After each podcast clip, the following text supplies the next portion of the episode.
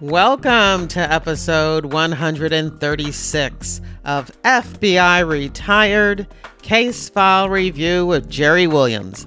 I'm a retired agent writing crime fiction inspired by true crime FBI cases. Today, we get to speak to retired agent Michael McGowan, who served in the FBI for more than 30 years. Early in his career, while assigned to the Philadelphia Division, he worked major drug investigations.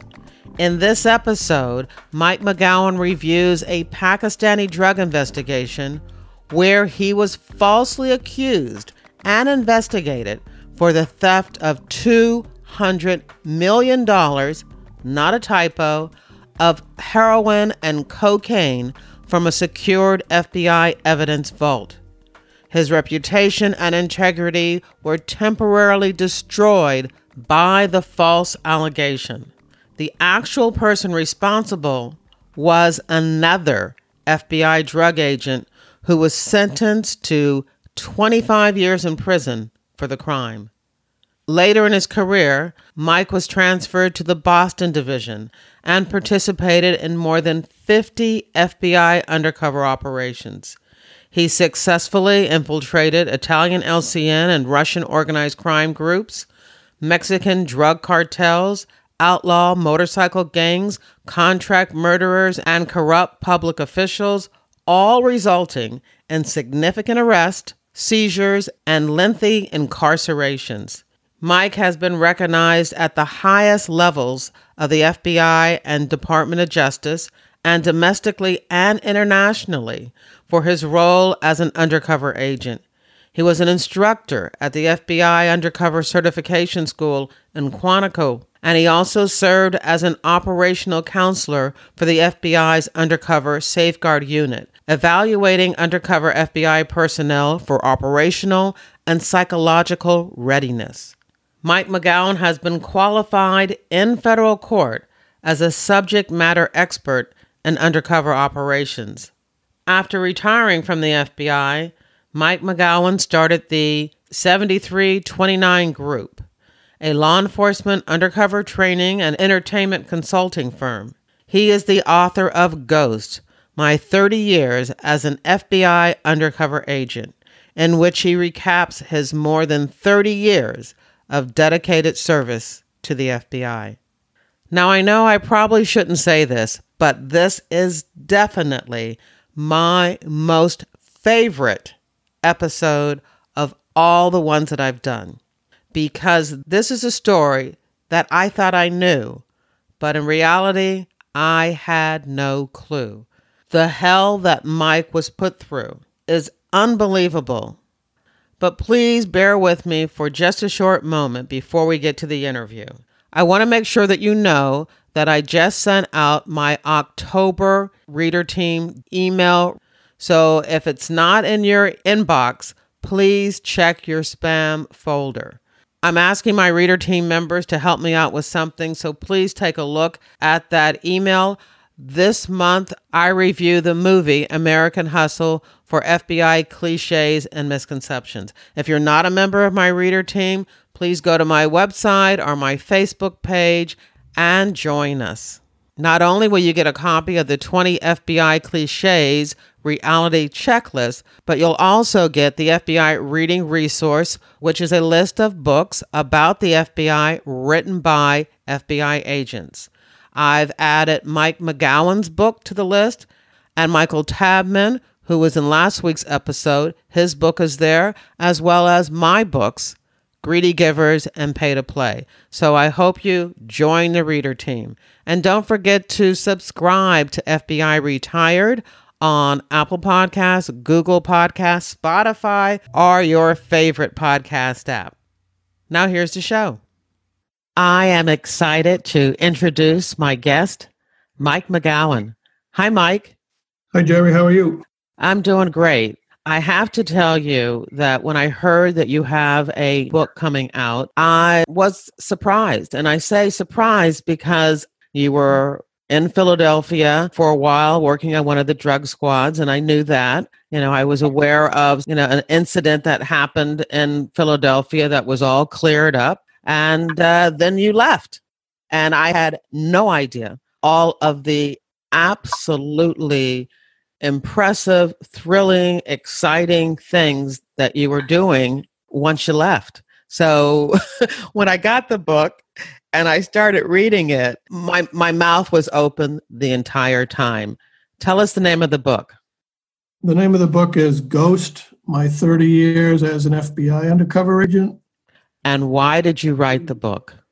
Uh, that's a funny question. As you just said, uh, very few people actually knew what I was doing while I was working because the majority of my career was spent as an undercover agent. And obviously, when you're undercover, uh, you really don't talk a lot about what you, you're doing. When I did work with people, a lot of people would say to me, You should write a book. And I always wanted to try to write a book. Uh, I'm a big reader and I love reading, and I thought I could give it a shot. And what happened was, as I got near the end of my career, I thought about my children and my wife who had lived this journey with me for 30 plus years. A lot of times when I wasn't home or, I, or I left in the middle of the night. And I decided uh, just before my retirement to, number one, to thank my wife for putting up with me and taking care of our family. And two, I wanted my children to understand why I wasn't home all the time and where I was. So initially, the book was just a project that I wanted to share privately with my family, which I did.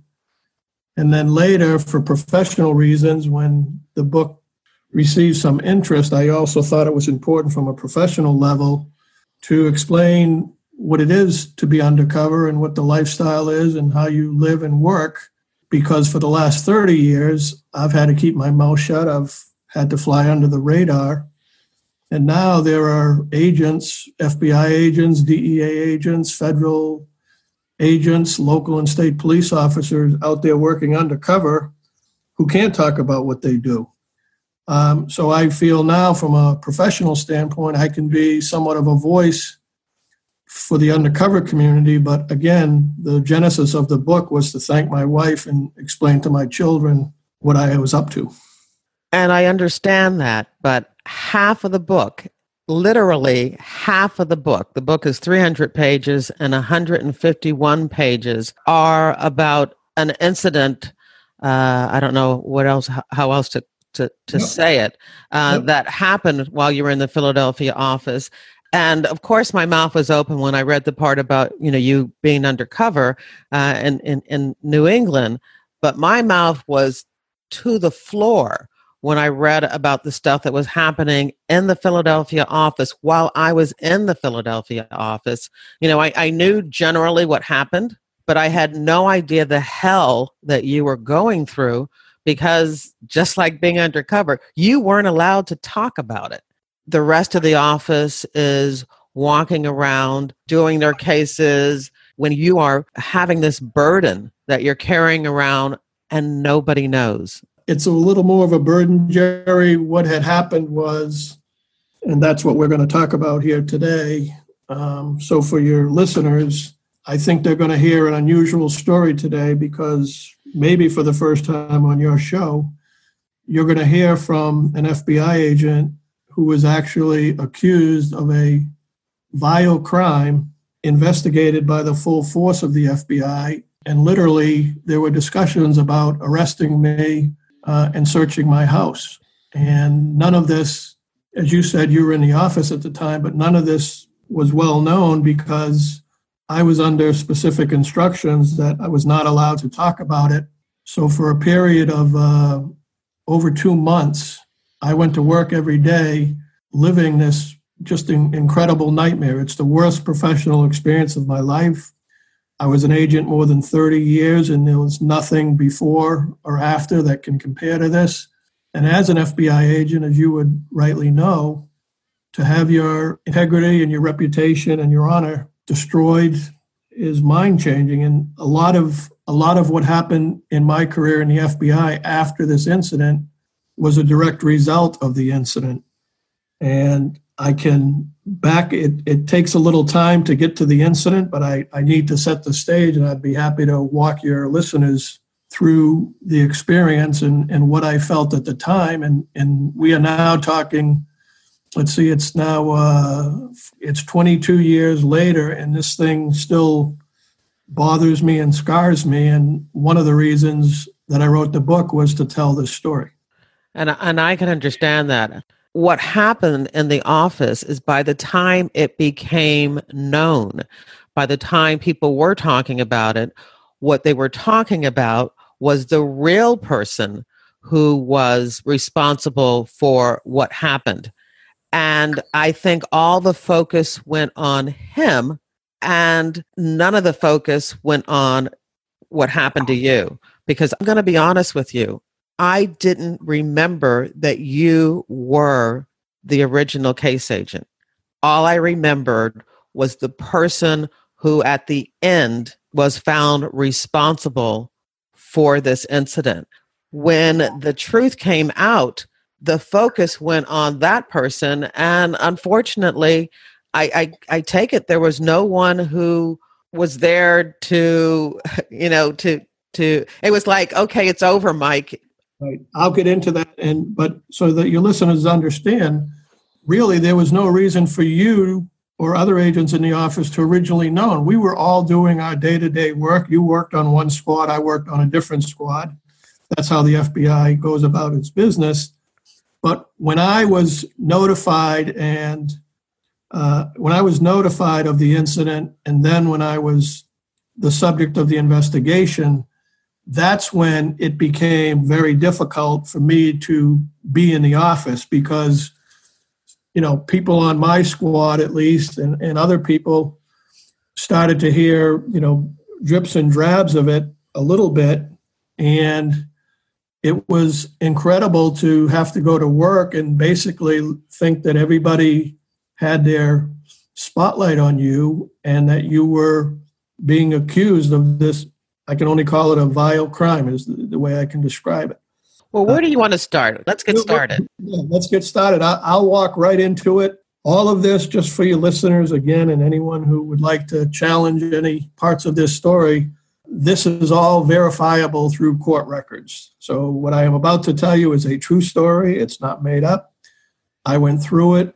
Uh, it was an absolute living hell, the worst time of my professional experience, and to the point where my wife at the time who's still my wife, but at the time of the incident, became so concerned that there was something uh, that was going to happen to me um, that she was worried literally for my well-being. So I'll I'll lay it all out. I'll tell you exactly what happened, and and we'll see what people think about it. All right. I'll go through a little bit of history. I'll I'll get to the main story shortly, but to open, I would say that uh, in the spring of 1994, I was an FBI agent for seven years at that time. And I was assigned to a Colombian drug squad in Philadelphia. And I loved my job more than anything. It is no greater honor to have been, to have served as an FBI agent.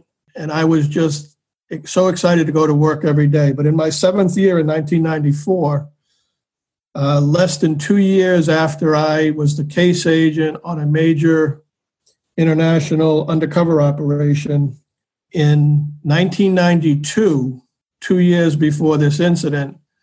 In October of 1992, myself and my colleagues on Squad 3 worked a, an investigation out of um, Philadelphia that led to Karachi, Pakistan. And we targeted a uh, international uh, heroin trafficker and eventually it led to the seizure in October of 1992.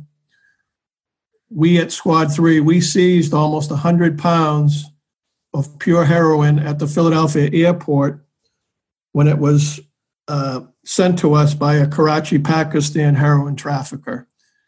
And if you know anything about heroin, number one, it's very expensive. And number two, to receive 45 kilograms of heroin is is almost unheard of. It's a it's a an incredible amount of heroin. It was valued at the time at about 180 million dollars, and we didn't spend any money to get it. We had convinced the heroin trafficker to send us to front us the drugs, meaning send it, uh, we would sell it, and then we would pay him back.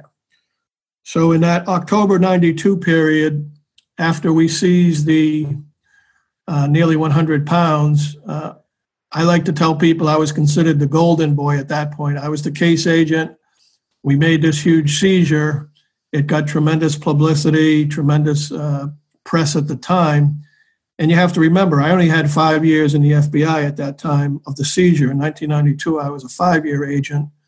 So I was still relatively green and new. And at the time, people told me, hey, this is a career case. You're probably not going to get a better case the rest of your career.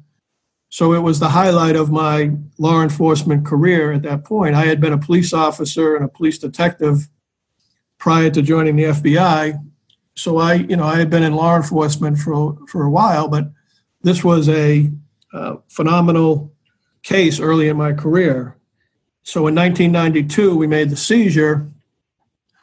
Now we'll fast forward to 1994 and the, the incident we're to discuss. So by 1994, two years after the seizure, I was a seven year veteran. I loved my job. I was happily married to a wonderful woman, and we had three small, healthy children. And my life was literally perfect uh, a loving family, healthy children, and a job that I love more than, than life. On April 10th of 1994, I woke up that morning, kissed my children goodbye, and went to work. And by the evening of April 10th, my perfect FBI and family life had exploded because on that day, the FBI, my employer, accused me of stealing all of the heroin that I had seized two years earlier and some additional cocaine from inside the Philadelphia FBI evidence vault the value of the drugs taken when you combine the heroin and the cocaine was $200 million. The heroin that, I, that we had seized in October of 1992, the 45 kilograms of heroin at that time was valued at $180 million. That was a DEA analysis. In addition, 11 kilograms of cocaine went missing from another one of my evidence box uh, in the evidence vault room, and that cocaine was valued at over 20 million. So you add the 180 and 20, and you're at over 200 million dollars worth of drugs were stolen. And I went from golden boy to public enemy number one in a flash.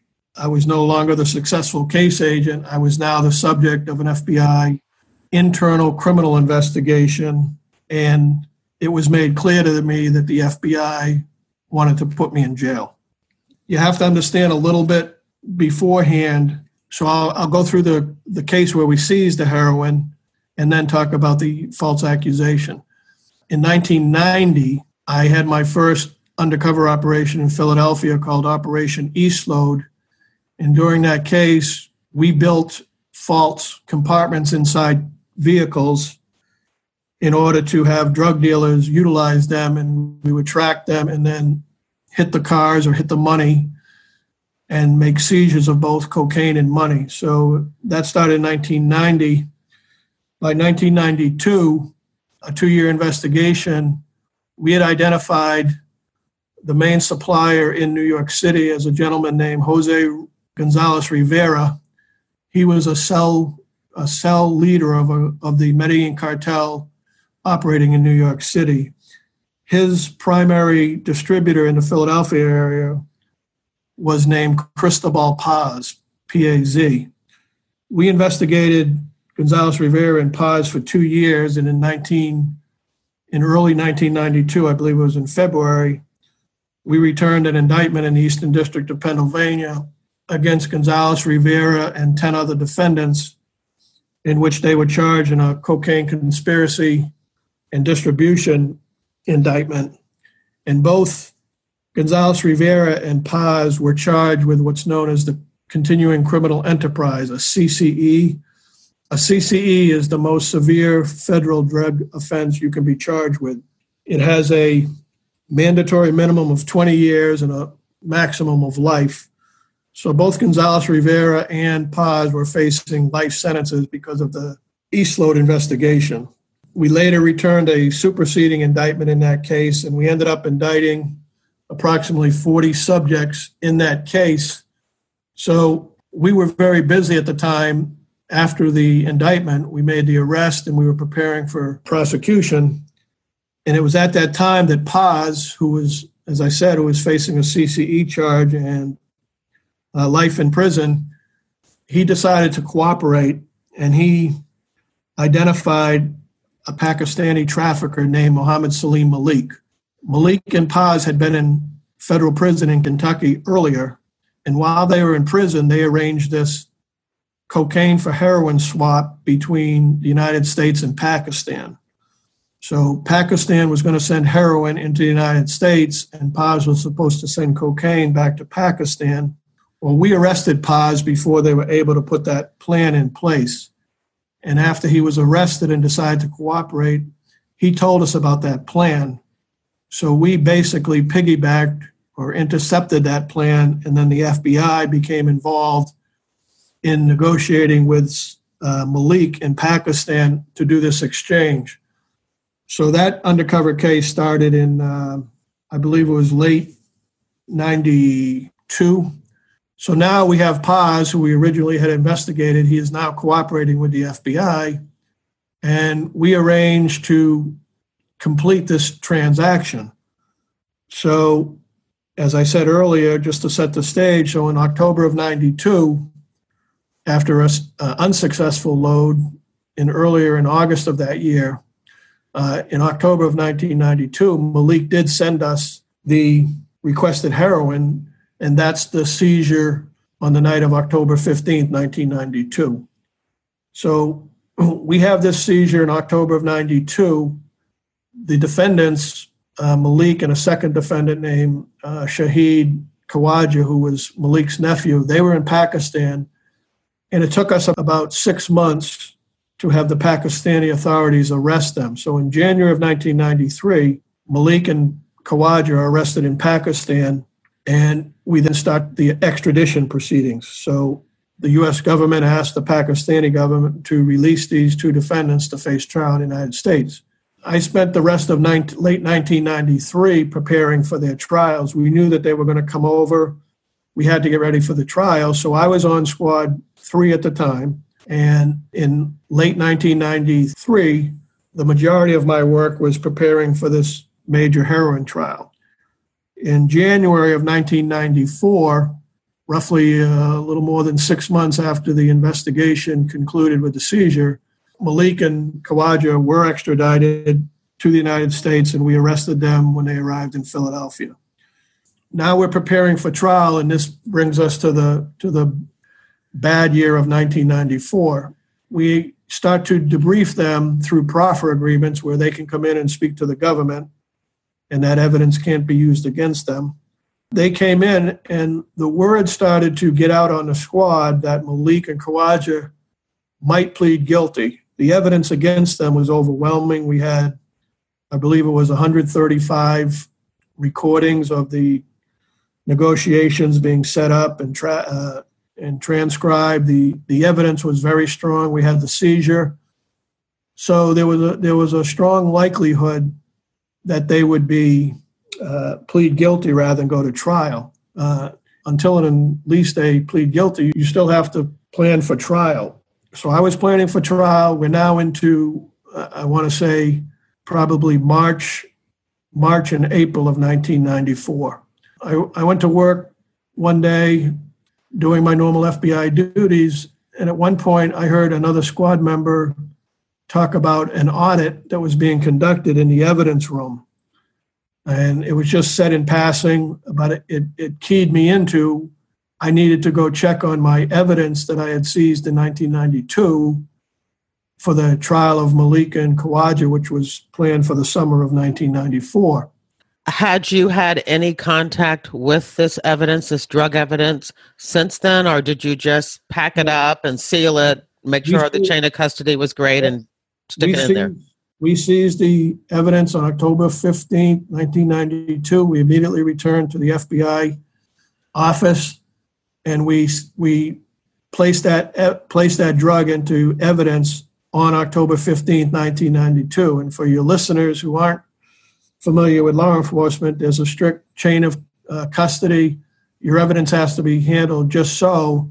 And once you submit evidence, there's no reason to review it until you proceed to trial. So since October of 92, that evidence was up in the evidence uh, vault room in Philadelphia. So I was I was within a month or two of the trial, and it's natural at that point that you would go and make sure that your evidence is available if and when it's needed for trial. So on that day, that fateful day, and I believe it was late March, early April of '94, I went up to the. I was in the squad area, completely normal, everyday work, something I had been doing every day for seven years in the FBI. I heard another agent talking about an audit up in the evidence, and I said it's a good time to go check on my evidence. I went up to the evidence vault, which was basically about half of the uh, floor on the, I believe it was the eighth floor in Philadelphia at the time.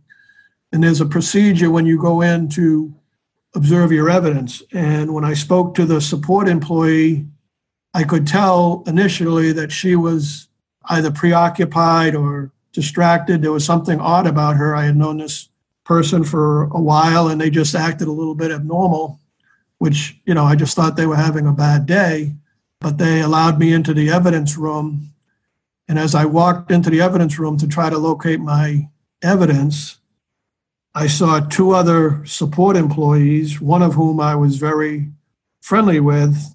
I saw them look at me cross the room and speak to a gentleman who was dressed in a a white uh, white shirt and tie, uh, a gentleman who was not from the Philadelphia division. I knew everybody in our division, so there was somebody in the evidence room who wasn't from Philadelphia, and uh, I had been in the FBI long enough at that point to realize more than likely that was somebody from FBI headquarters as I told people later, he had FBI headquarters written all over him. And I saw these two employees whisper to him. And as I said earlier, I had been a I had been a police officer before as an FBI agent. And there's times that you trust your instincts. There's times that you have uh, certain feelings come into play that you trust. And when I saw them whisper to that gentleman, the hairs on the back of my neck stood up. I don't know why, but I immediately sensed there was an issue. And at that time, I was not the politest agent in town. And the gentleman turned to me and he said, What are you looking for? And again, this wasn't a gentleman from our division, somebody I didn't know. He was in our evidence vault. So I responded uh, rather abruptly, challenging him what he was doing there since he wasn't a member of the Philadelphia division. And that gentleman looked at me and he said, You need to go see your SAC, your special agent in charge. And Jerry, you can tell your listeners that anytime you're told to go see your SAC, it's not a good day. Uh, the SAC is the head of each office. They are the kings of their kingdom or her kingdom.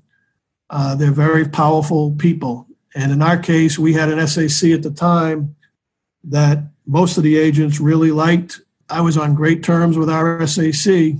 He was definitely well respected.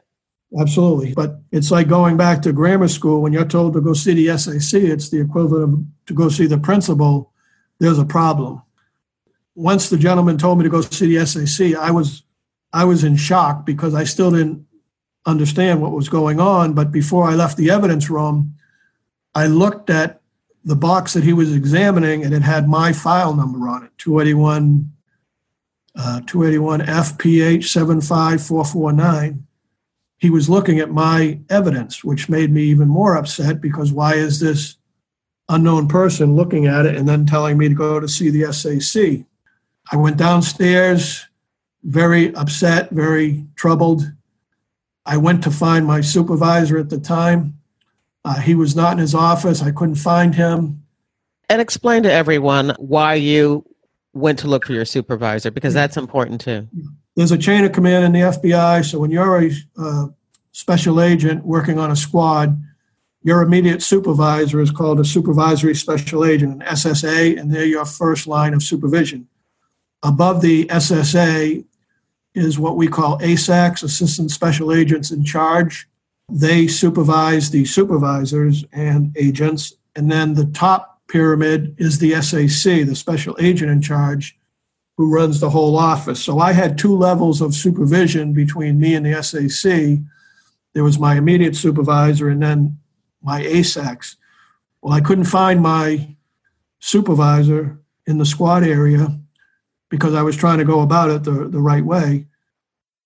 I then went down to the ASAC's office, my ASAC, who was also not in his office. And because I really didn't know what was going on, and because of the relationship I had with our SAC, I went right into the SAC office, skipping uh, the two levels of uh, chain of command. And at the time, after I saw the gentleman looking at my evidence box, I said to the SAC, I walked in and uh, unannounced and asked to speak to him. And I told the SAC, I said, I don't know what's going on, but there's some, and I probably used a choice word or two, but I said, there's some pencil pusher up in the evidence room going through my evidence, and I don't need to be putting up with some foolish audit when I had a big trial coming up. And RSAC, who again I had an excellent relationship with, who, who was a great guy, and everybody who worked for him, I think uh, he was highly respected. He looked at me like I had never been looked at before by an FBI official, and he said, and this is a quote he said, Mike, the trial is the least of your worries. And at that point, my body almost shut down because I now have the head of the FBI in Philadelphia telling me that I'm in some type of horrible trouble. When he said it, I literally didn't believe what he said. I asked him to repeat it, and he said, The trial is the least of your worries. And in my book, I said he had the look of a medieval executioner. He was he was so stern and serious. I had never seen this side of him. It scared me to death. And then he proceeded to tell me that there was that he had in, that he had information that the heroin seized in my case had been stolen from the evidence vault and replaced with baking soda that there was an internal investigation underway and i was not allowed to speak to anyone any agents or even he, he specifically said even your wife about this. Go back to your desk. I, I recall this clearly in the book. I don't even almost remember going back to the squad area. Once he said that, the way he looked at me, I couldn't believe at the time he was saying to me, You're, you're suspected of this crime. Now, I understood later, I understood that as case agent and as the lead agent who uh, seized the heroin, I would have to be looked at at some point they would have to eliminate me as a suspect. But I certainly didn't steal the heroin. And I had worked tirelessly with my squad mates for more than two years to, to obtain that heroin. So that day is literally the day that my life in the FBI changed. I went back to the squad area. I couldn't talk to anybody. I felt literally like the walls were closing. I had a very bad reaction. I knew I hadn't done anything wrong. I didn't steal anything. But apparently others may have thought differently. And you have to understand as I tell the story, I was only privy to a little bit of information where others in the executive management branch and on another drug squad had been working this heroin theft now for a couple of weeks or even uh, a month. So I was being uh, told about this after the investigation had been started. I literally couldn't stay in the office. I'm not claustrophobic, but I remember feeling like the walls were closing in. I remember feeling like my head was in a vice and I just had to get out of the building. And I, I went down to the basement. I got in my FBI car and I drove around the city of Philadelphia aimlessly for hours. And I kept telling myself, you know what is going on what what is this all about why did he say what he said and that's how this nightmare began uh, i went home that night um, backing up i said earlier when i was a police officer before i was an fbi agent my wife and i were married and i came home from uh, one of my police shifts one night uh, i had gone into a bar as a uniformed police officer and got jumped. And uh, I got I ended up with two black eyes and a separated shoulder. And when I went home that night years earlier with my wife, when she saw the condition I was in, she yelled at me for getting my my bum kicked, I guess. But it petrified her what I did for a living, and we kind of made a pact at that point that I would never talk to her about work. So after that incident, back when I was a police officer, I never talked about work when I was home. So when I went home this time, I thought about saying something to my wife, but what do you say to your wife? Hi, you know, hi, honey, how's the kids? You know, that heroin I spent two years chasing, well, the FBI says it's stolen and they think I did it. So I didn't tell my wife, which is, again, a big part of the book. So I went home and I had to keep this stuff inside. So starting on that day, when the SAC told me that the trial was the least of my worries, every minute of every hour of every day, I went through this uh, accusation, waiting for something to happen. I was never told what was to transpire. Was never told uh, what their evidence was. There was a there was a criminal investigation, and I was one of the subjects being uh, investigated. So that led to the spring summer of 94 where once the SAC notified me I now knew that this had happened but nobody else did on the squad so the squad guys who I had been very friendly with and had worked with for years they noticed obviously they noticed something was bothering me but again I couldn't talk about it. Basically I sat at my desk waiting to be told by either my supervisor at SAC what to happen next. And days and days went by with no contact. So with every every day that went by i had no more information and i couldn't eat i couldn't sleep it was just it was so overwhelming to me that the fbi thought for a second that i could have been involved in this i thought i had been an honorable employee i thought i had done everything the right way and this was this was eating me up and there was no I had no control over it. I couldn't be involved in the investigation. I basically had to wait to be contacted. Uh, this went on for a number of weeks. Can I ask you what the status of the trial was during this time period? Okay, and I was just getting to that. So the next time I was contacted by the SAC, which was probably about 10 to 10 days to two weeks later, I was brought into the SAC's room and in the SAC's room was the United States Attorney at the time, the lead, the head of the prosecution office at the U.S. Attorney's office. Uh, it was just the SAC and the U.S. Attorney in the room, not my supervisor, not my ASAC, and me. And my SAC instructed me that he had notified the U.S. Attorney of the theft and that I was now being directly directed to go notify the line assistant, the assistant United States attorney who was handling the case. The assistant United States attorney who had the case was a very good friend of mine. Uh, he and I had worked on a number of drug cases in the past. We were very close. We spent social time together. And after that direction, I then had to go over to the U.S. Attorney's Office, again by myself, no other agents involved. I had to go tell the AUSA what had happened and that I was under investigation. And then I had to add to him, looking him squarely in the eye, that I didn't do it. And he immediately dismissed that I would have anything to do with it. But to have to tell a coworker, a very close friend of yours, a confidant, that you didn't steal $200 million worth of drugs, that's not easy.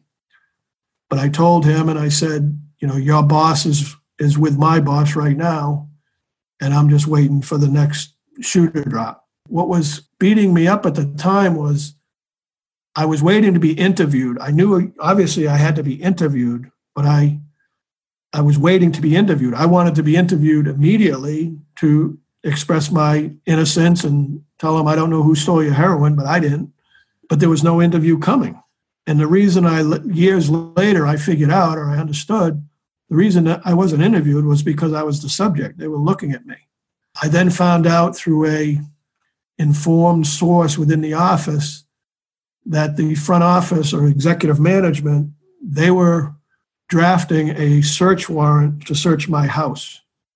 Now, at the time in 1994, my wife was home with three of our children, three of our, our young children. My, my kids were like uh, two, four, and six at the time. So I'm told through a somebody who wasn't supposed to tell me that I don't know what's going on, but the FBI is talking about searching your home.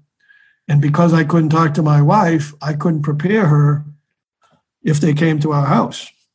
So you have to remember every night I'm going home with my family and my wife is looking at me like, you know, what's wrong with you? But I, I couldn't tell her. I just couldn't.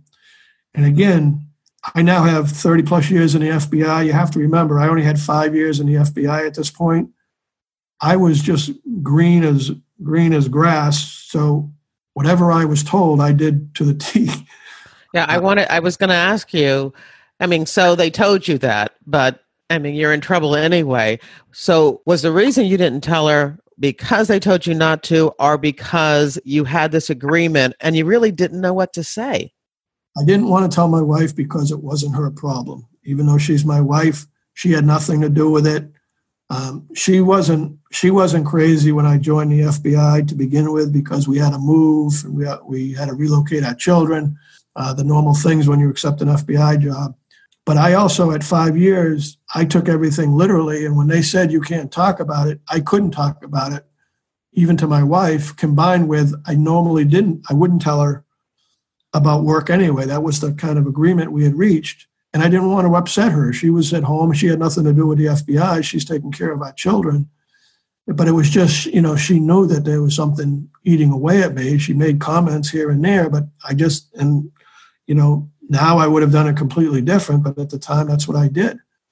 And she could tell it was just, I couldn't sleep. That was the other thing. I would try to go to bed no matter how late I went to bed, no matter how hard I had worked out. I would go to, to bed and put my head on the pillow and sleep would never come. So I'd wake up or I'd get up early in the morning and go into work and not having slept the night before. And this went on for weeks. And I, I know that I looked like hell. Everybody could tell there was something going on. And, and by this time in the office, now this is several weeks after I was notified, I was getting the strangest looks. I would see people whispering. I would see people walking down the hallway and turn down a hallway. So you may not have known, Jerry, but some other people had started to hear things, and the reaction in the office was horrible. I just I couldn't believe that many people that I thought were friends had kind of heard something, and and I was getting the evil eye, and you know that that was tough to take. Um, Did anybody approach you to say, I'm here for you, I support you, or if you need to talk? I'll get to that in one second. And yes, somebody did, but not until much later. But uh, I won't name him by name, but you and I knew that there was a, a gentleman, an ex Marine on the bank robbery fugitive uh, squad who was very highly respected in the office. He ran the SWAT team. When it had circled, when the word had got out that they were looking at me, he came over to my desk one day at work, and I'll never uh, forget. And I thank him to this day. In his booming voice, which only he could talk like that, he basically said, in front of my whole squad, he said, I don't know what the hell is going on, uh, but I know you didn't have anything to do with it. And he shook my hand and walked out. And wow. Yeah, I know exactly who you're talking about. He's actually been on the podcast. I, did, I didn't know that story, but it it it says it describes exactly who he is. So um, it's great in, to hear. In the book, you'll read him as I quoted. He's in the book as Jarhead, and for our Philadelphia comrades, everybody will know who I'm talking about. But he came me with that voice of support, and it literally couldn't have come at a better time. I still hadn't been interviewed, but people were giving me funny look. Like I said, it was just a nightmare because wow and, and I didn't know at the time. The other thing I should point out there was a second agent on our squad, another good friend of mine, who was also being looked at that I didn't even know he was being looked at. So there were two of us under investigation on that squad, and neither one of us knew about the other. We later talked about it, you know, decades later. We we we compared notes, but at the time, we didn't uh, talk about it. So there were two of us under investigation, and I can explain later why he was under investigation. I was under investigation because the evidence that went missing went, went from my heroin case and my cocaine case, and the only agent assigned to both cases was me. So obviously that was a problem for me. But after Jarhead made that proclamation the squad, I remember thinking, you know, here's somebody who's not hedging his bets or waiting to see which way the wind blows. He knows I didn't take it. I had been on SWAT at that point for four or five years, and uh, you know, he knew that I was that I wasn't that type of person. I went home one night, and what I what I used to do because of the pressure, because of the it was just an enormous amount of pressure is the best way you know you're, you're head in a vice thing. I would work out like a madman. I would run and lift weights and just try to get to the point of physical exhaustion so i could try to sleep. And the other thing i would do when i was i wasn't very handy around the house but i would try to fix things and mow the lawn and, and keep busy. So one night i was out mowing the lawn for probably the fifth time in the last five days and my pager went off and it was the SAC. And he said, We need to interview you. And I said, Tomorrow morning. He said, No, get in here right now. So this is about seven o'clock, I believe. In uh, this would now have been um, April of '94, and weeks and weeks had now passed since I knew what had happened, but I'd never been interviewed. And I went upstairs to shower because I was just coming in from yard work. I took a shower. And in the shower, I realized I may be saying goodbye to my wife and my kids and not coming home. I really believed that I was potentially going to be arrested. So my three kids were outside. You got to remember they're two, four, and six at the time. My three kids were outside. I went outside and found them. They were out wrestling and playing, riding bikes with their friends. And I, ki- I kissed each of them and I said, I love you. And they all looked at me like I was crazy and they just went back to playing. And I turned around and I saw my wife was inside the door, inside the screen door, looking out. And we made eye contact and she knew that something was going to happen. And I went and I gave her a kiss on the forehead and I got in my car and I drove like a madman. Now I have like weeks and weeks of anger and craziness all bottled up. I drove like a madman into Philadelphia and I remember thinking when I was driving, you're driving so fast, if you crash, people are going to think you killed yourself, and that's how your children are going to remember you. So I had to slow down and obey the traffic laws, but I just wanted to get into the FBI and and have my interview. So let me just uh, Yep. uh, when you left your wife and kissed her on the forehead, she knew Yep. something was up. She knew you were going to the office, but she still had no idea. None. Wow. Nope. But she knew, you know, we've been married now, you know, 30, whatever. She remembers that like it was yesterday. We talk about it frequently. Um, she really thought I might do something crazy. That's what she said. It was that bad. And again, I'm not trying to, I'm not trying to get melodramatic. It, it was, it was my way of protecting her. It probably was the wrong way now that I think about it. But what was I going to tell her? The FBI wants to arrest me. I, I didn't know what to tell her. So I went in for my interview and I slowed down and I made sure that I was under control. And I went in, I got to the FBI, I went in to see the SAC. And again, in a very strict and stern manner, he, he directed me to an interview room. And what happened when the investigation started, the original investigators, whether you're aware of this or not, or the rest of the Philadelphia office was, the original investigators were members of executive management, ASACs. And within the FBI, ASACs have been away from investigations for a while in order to get to their position. So they're not current investigators, they're more administrative and executive management. So when they had the investigation, when they wanted to search my house, when they wanted to discuss arresting me, they weren't conducting the proper investigative steps, and I'll leave it at that.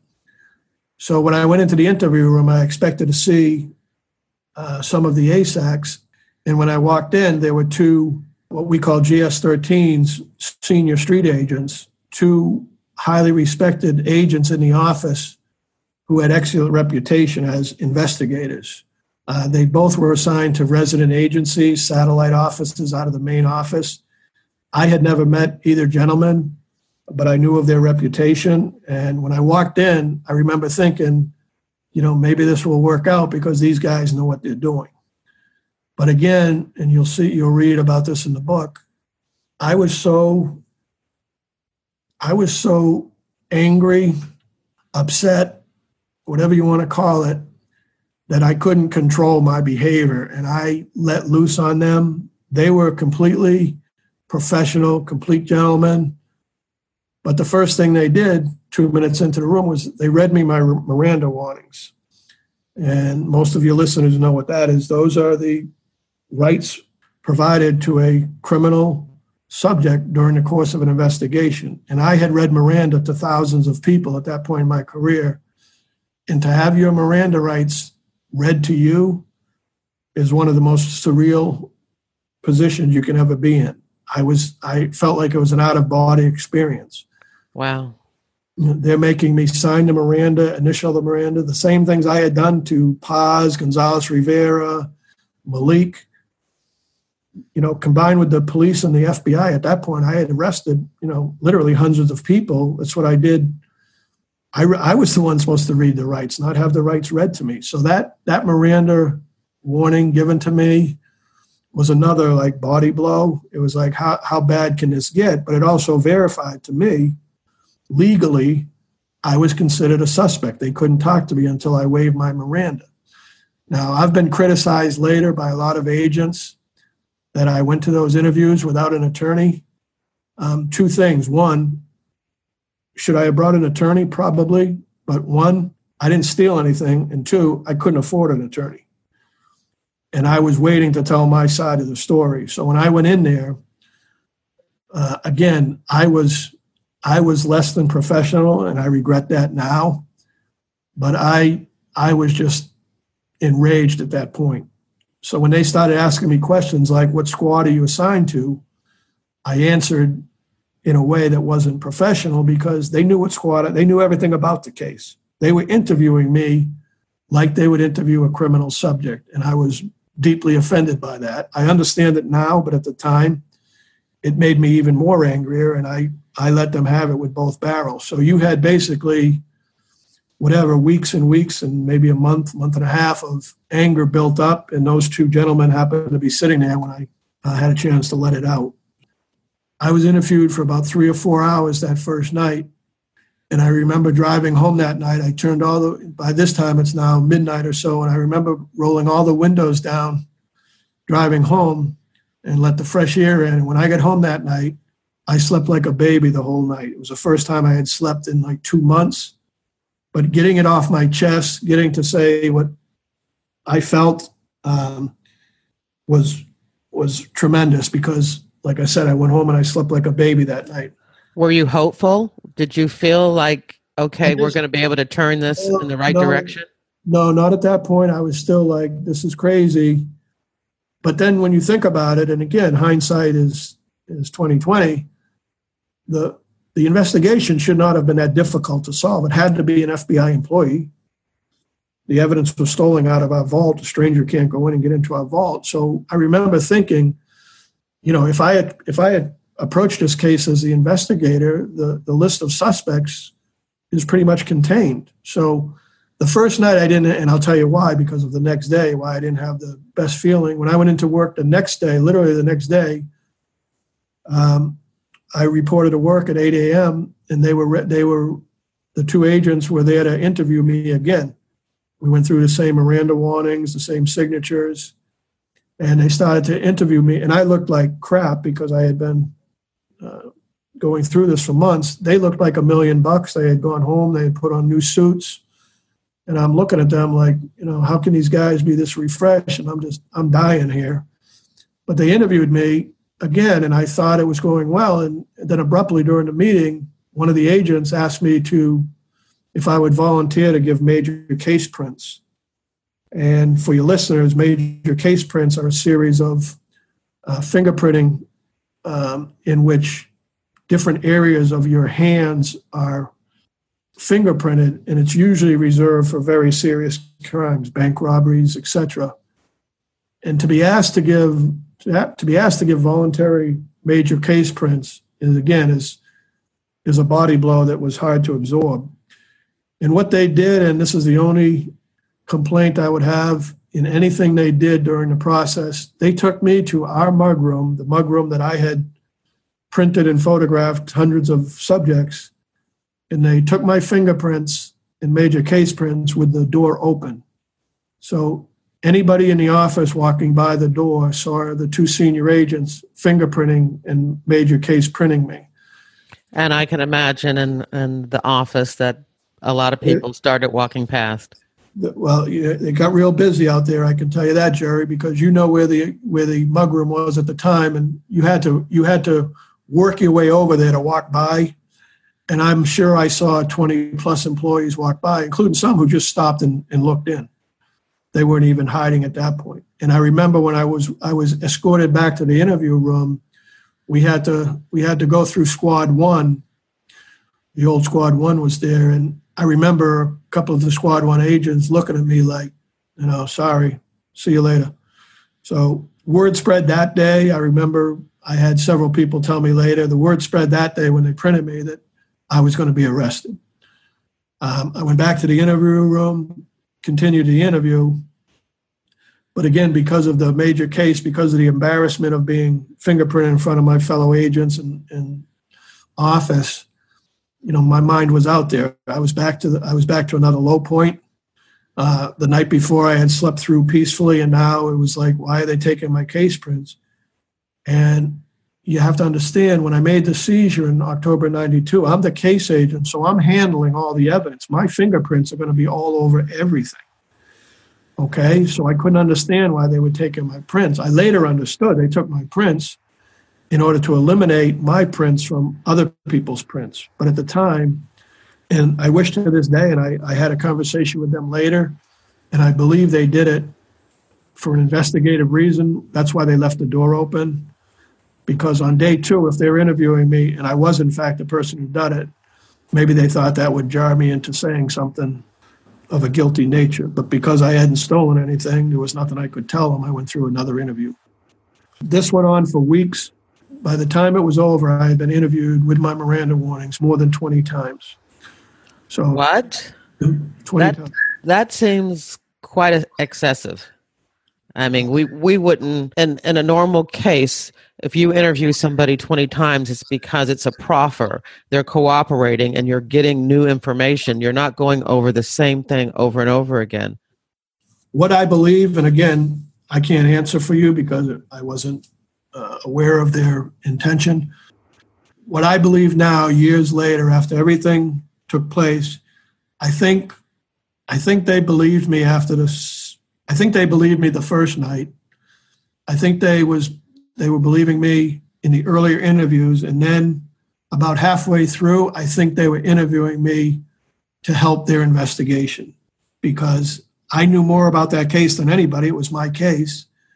So, and again, I can't uh, express enough how professional and competent and respectful they were. They did a incredible job to the point that when this was all over and done with, I wrote letters of thank yous to both of them for, for their investigation. So I have no issue other than leaving the door open, which you'd have to ask them. I don't know why that was done.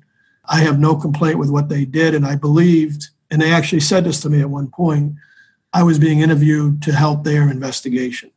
Now, one, one of the one of the, the people that you're talking about ended up being my supervisor and uh, yeah, he's a great guy. So I, I understand, you know, you you having no hard feelings for them.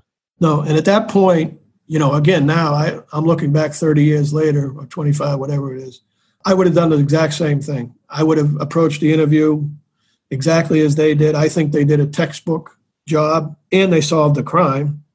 And we'll get to that in a second. But I, I have no issues with them. Now, I do have issues with executive management. You don't search somebody's house and discuss drafting an arrest warrant unless you have evidence. And they didn't have any evidence. Other than the fact that I was the case agent, there was no evidence. So I had that conversation years later with one of the gentlemen, and it, it didn't end well. Getting back to the process, so now I'm being interviewed frequently, but it's less and less confrontational every time. And it was about halfway during this. So if you say if I was interviewed 20 times, it was about interview 10, I would guess, where I became convinced they were going to solve it. They were just too good at what they did and I don't think it was that hard of a case to solve. But what I didn't know, and I now know, was as they were doing their internal investigation, Squad 2, the other drug squad in Philadelphia at the time, they were conducting the criminal investigation on the actual correct agent who had stolen the heroin, and they were closing in on him. Now, I had no knowledge of that. Was that something that was known in no. the office to anyone? No, and I I now know one of the one of the original investigators. Later in his career, became the uh, ASAC of the office in which I was last assigned, and 20 years later, he told me the whole story, which is just mind-boggling. So I now know what happened, but at the time I didn't. So when this when this parallel criminal investigation was going on, they had pretty much ruled me out, but I didn't know that. When I first knew who did it was probably sometime after my 10th interview. I went in one day, and again, at this point, I just showed up at the interview room. It was like becoming a, a daily occurrence. I'd just go. I wouldn't wait for them to come find me. They needed to talk to me. I went down there one day, and about 10 minutes into the interview, they asked me for the 20th time when was the last time I had been in the evidence room with that evidence. And I told them the night of the seizure and they slid a piece of paper across the table and asked me to look at it. And I recognized it as an evidence uh, sign in sheet, evidence vault sign in sheet, something we had to do when we went in to review evidence.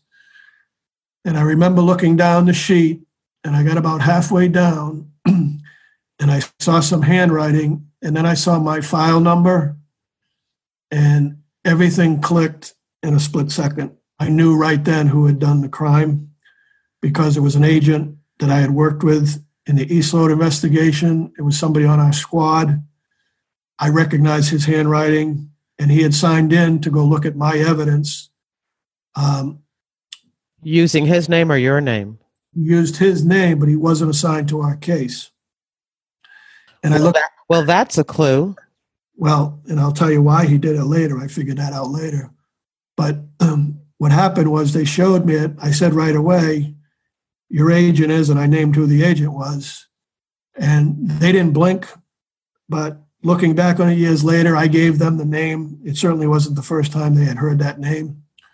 But I knew that second, and I, I got back enraged because now I'm angry at the other agent. Did he did he sign his name to your evidence? He signed in a way that you couldn't really read the name but it doesn't matter. The handwriting, I recognized the handwriting. And what I did was when they showed it to me, I went back to my desk. You're familiar with the government calendar books we were all assigned. Yes, those little vinyl black government calendar books. As a anal retentive agent, I used to mark down everything I did every day. And the day that they went in to look at my evidence, I was at SWAT training 90 miles outside of Philadelphia. So I wasn't even in the division. Um, th- there, there's there's questions whether he tried to make it look like my signature or his signature. It doesn't matter. Our handwritings were completely different. As soon as I saw his handwriting, and he was looking at evidence in my case in 1993, long before Malik was even in the United States, I knew it was him. Um, and I, like I said, I got enraged again. Uh, I had never had a problem with this agent. I don't know to this day. I don't know why he decided to point the finger at me and a second agent. Um, but when I when he stole the cocaine, the only agent connected to both cases was me. He was not assigned to the the Malik investigation. So there's no business. There's no explanation of what he's doing in that evidence room. And what we later surmised was when he heard, as I told you, when Malik first came to the country, there was talk that they were going to plead guilty. And we believe he's never said this, nor would I ever bother to ask him, but I believe when he heard that Malik was going to plead guilty, he stole the evidence and replaced it with baking soda because he knew it would never be examined again. And per FBI policy, it would have been uh, incinerated without ever being checked again. He took a calculated risk and he lost. Wow. I, I keep saying I keep saying wow because as I had mentioned before, when I read the book and as you're telling the story, my jaws is, is hitting the ground because you know all of this stuff I, I didn't know. No, and, and nor should you. And you know, it's not as if you were not in the loop. This was confined to a small group. The only people who really knew what was going on were the two drug squads. One because the heroin disappeared from our squad, and squad two had the investigation, and executive management obviously knew. But other than that, the only other people who had an idea were the SWAT people because the corrupt agent and myself and the second agent under investigation, we were all assigned to the SWAT team at the, at the time. So they knew that the SWAT team had started to hear the same information. I'll tell one more story that you'll appreciate. So now that they have an idea that it wasn't me, it was the corrupt agent, they couldn't arrest him immediately because they still had to collect evidence. And that corrupt agent was a firearms instructor for the Philadelphia division, which means he helped supervise when we would go to go to the firing range, and he was still uh, working the line. It's called working the line when he stands behind agents to monitor their shooting. When he was walking the line, a senior agent went out after his after it became somewhat known in the office that he was the correct agent. A senior agent went out to firearms, and that corrupt agent was walking the line, and that agent left, walked away, and went into executive management and said, That guy can kill us all from behind anytime. I'm not shooting until he's gone.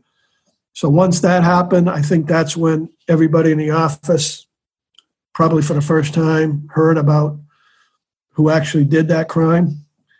And he was arrested probably a week to 10 days later and uh, I can tell you that's that's when I learned about it, and I've admitted this to you that the agent was somebody I considered a friend, somebody yeah. that I had been very friendly with, and I was in shock.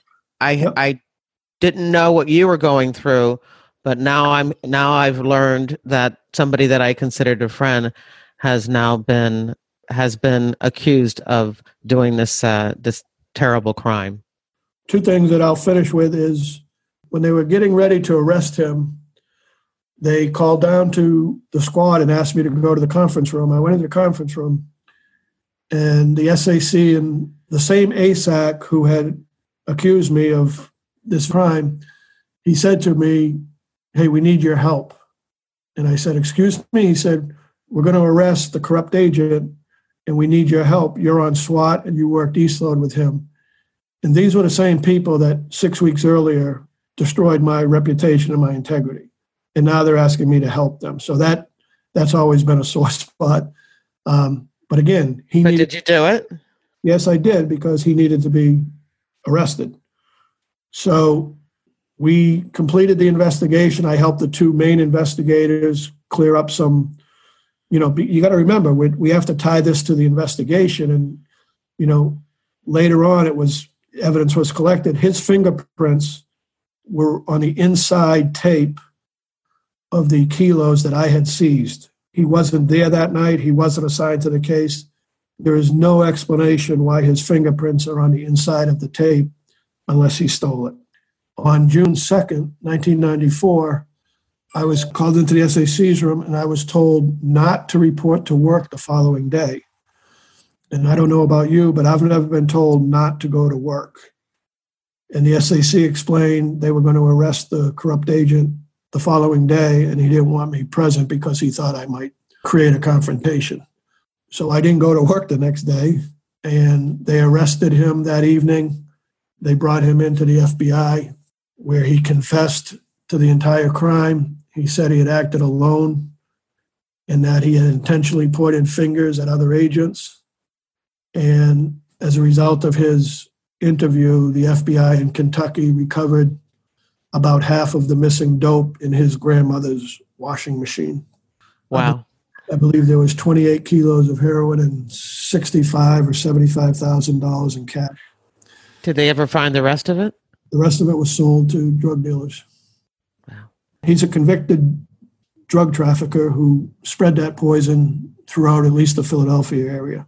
We didn't even talk about how the corrupt agent was caught and the things that he did to you know point the finger in and in the direction of the second agent that was also wrongly accused. So i'm i'm just excited that people are going to be able to hear a little bit about this case in this interview and be able to go out and get the book to get all of the the details because this is a fascinating life story and i want to thank you for sharing some of that with us today I don't know how much time we have left, but again, I'd like to make sure that your listeners understand what happened as a result of this case. Do I have five or 10 more minutes? You have as much time as you need to complete the story. This will just be an extra long episode.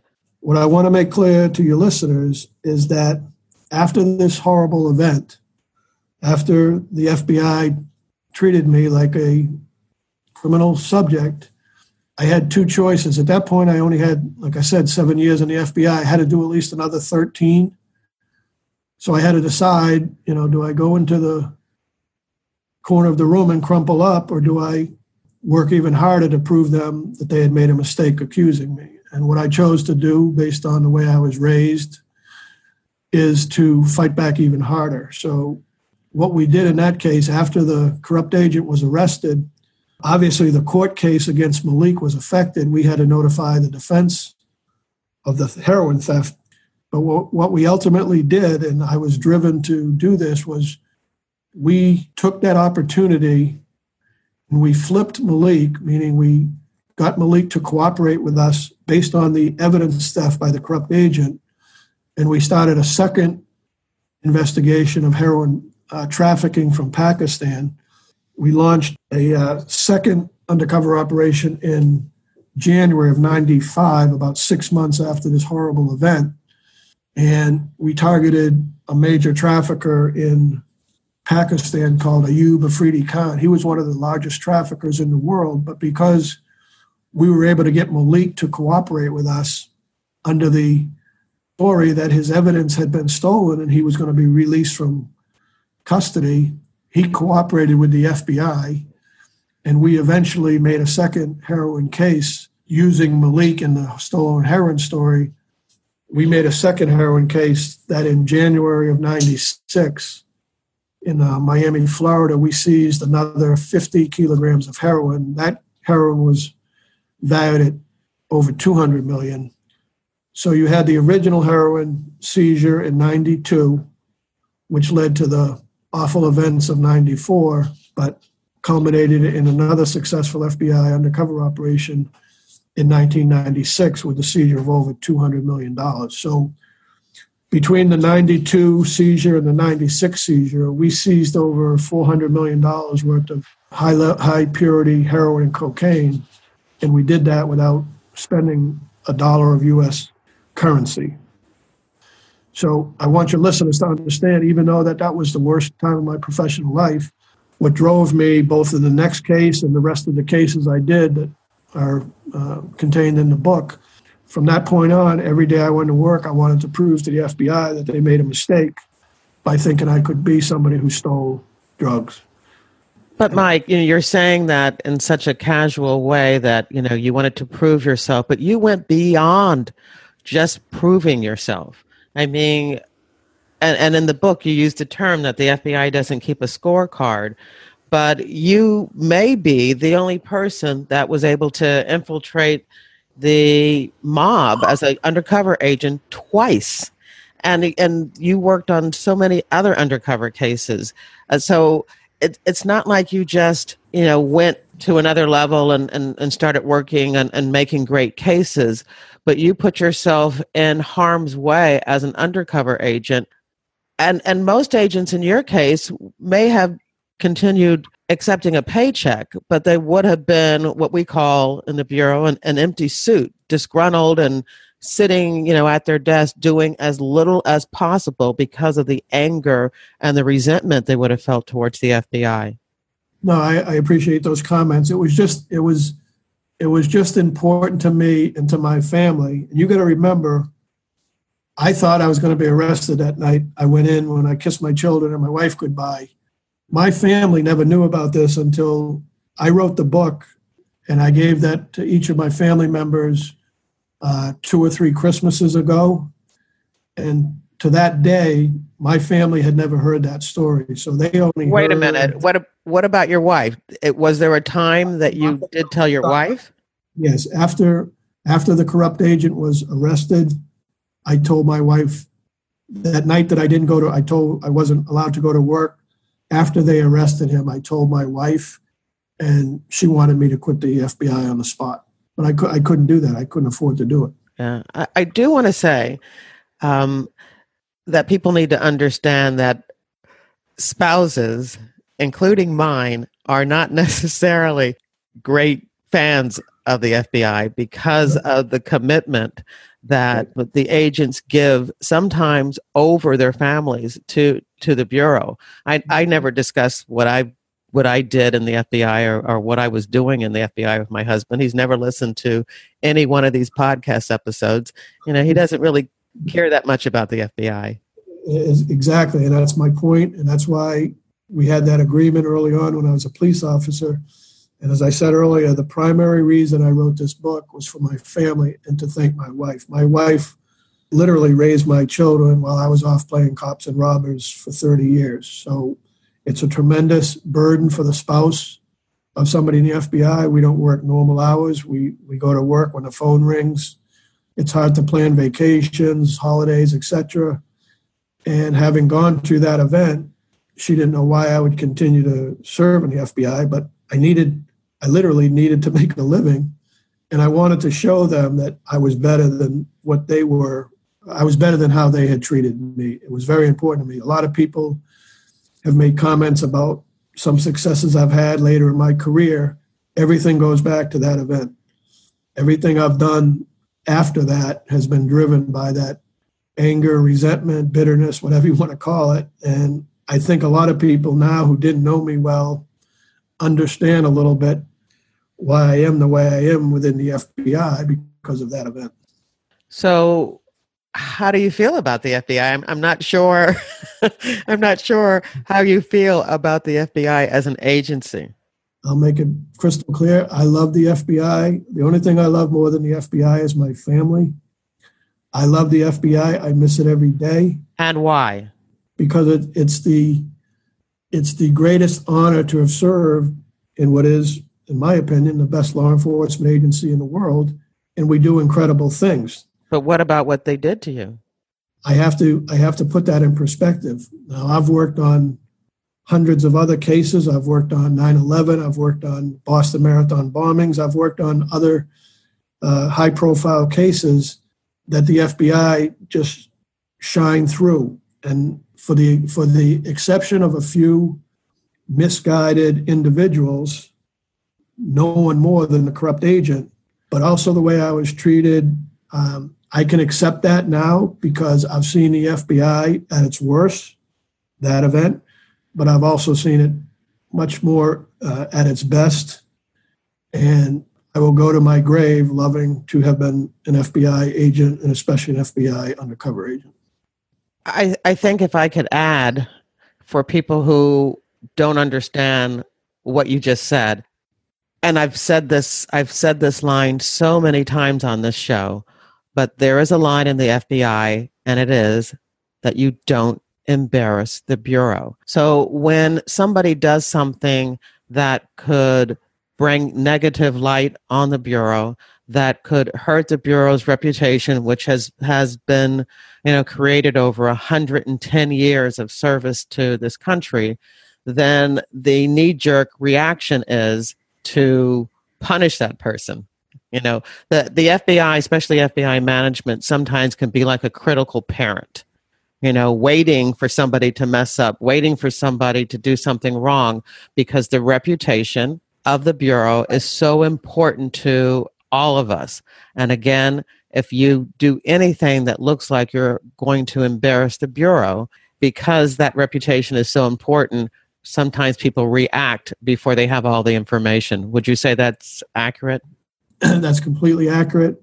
But I want to make sure if I leave your listeners with nothing else, even though that was the worst professional moment of my life, if you take my 30 plus years of FBI service, it is the greatest job in the world. I've had tremendous amount of fun, greatest friends to this day. I can't speak more highly of it. We're going through some, we're taking some punches in the FBI for the last couple of years. Uh, we have thick skin. You have to have thick skin. But when you have an event like the marathon bombings or 9 11, you want the FBI responding. And I'll leave it at that.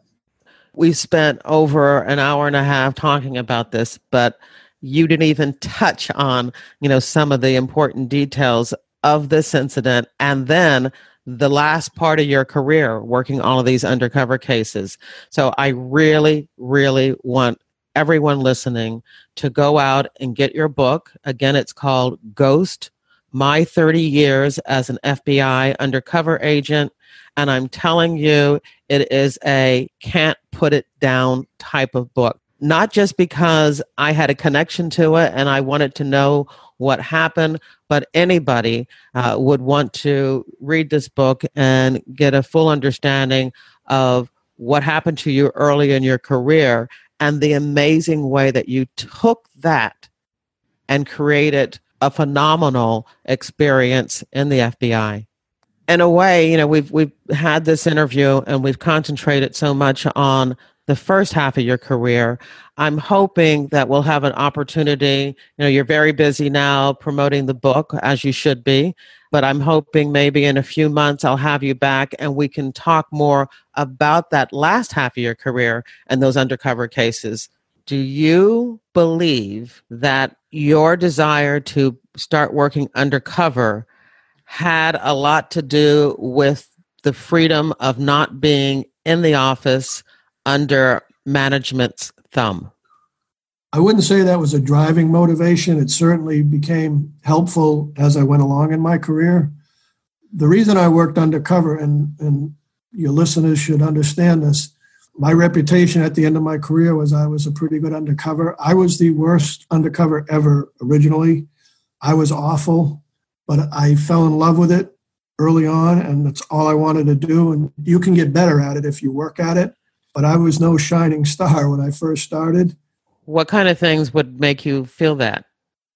It was it was everything. My mannerisms, the way I dressed, the way I talked. I had no training. We didn't have, if you remember when and you came in before I did, there was no undercover school or training at the time. I learned undercover work from informants. I had informants show me how to act the right way out on the street. So I had everything I did was on the job training. There was no training in place at the time in the FBI.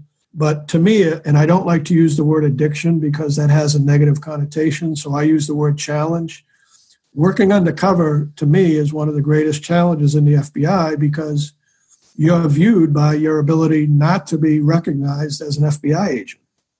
So if you have to conduct yourself in a manner in which you're not an agent when you really are an agent, uh, that's not an easy thing to do.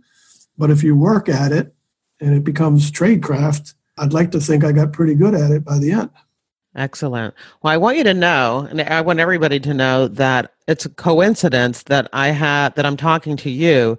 And two weeks from the time that this is posted, I am going to be doing an episode with an undercover agent and the case agent at the same time.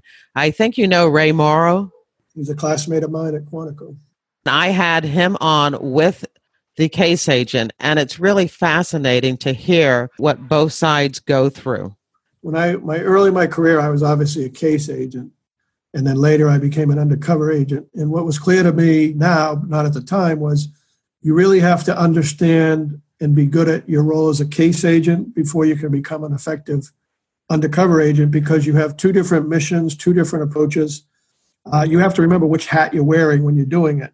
So I think the benefit of working those earlier drug cases in Philadelphia and even going through the nightmare it made me a better undercover later in my career because I understood how cases are put together from start to finish.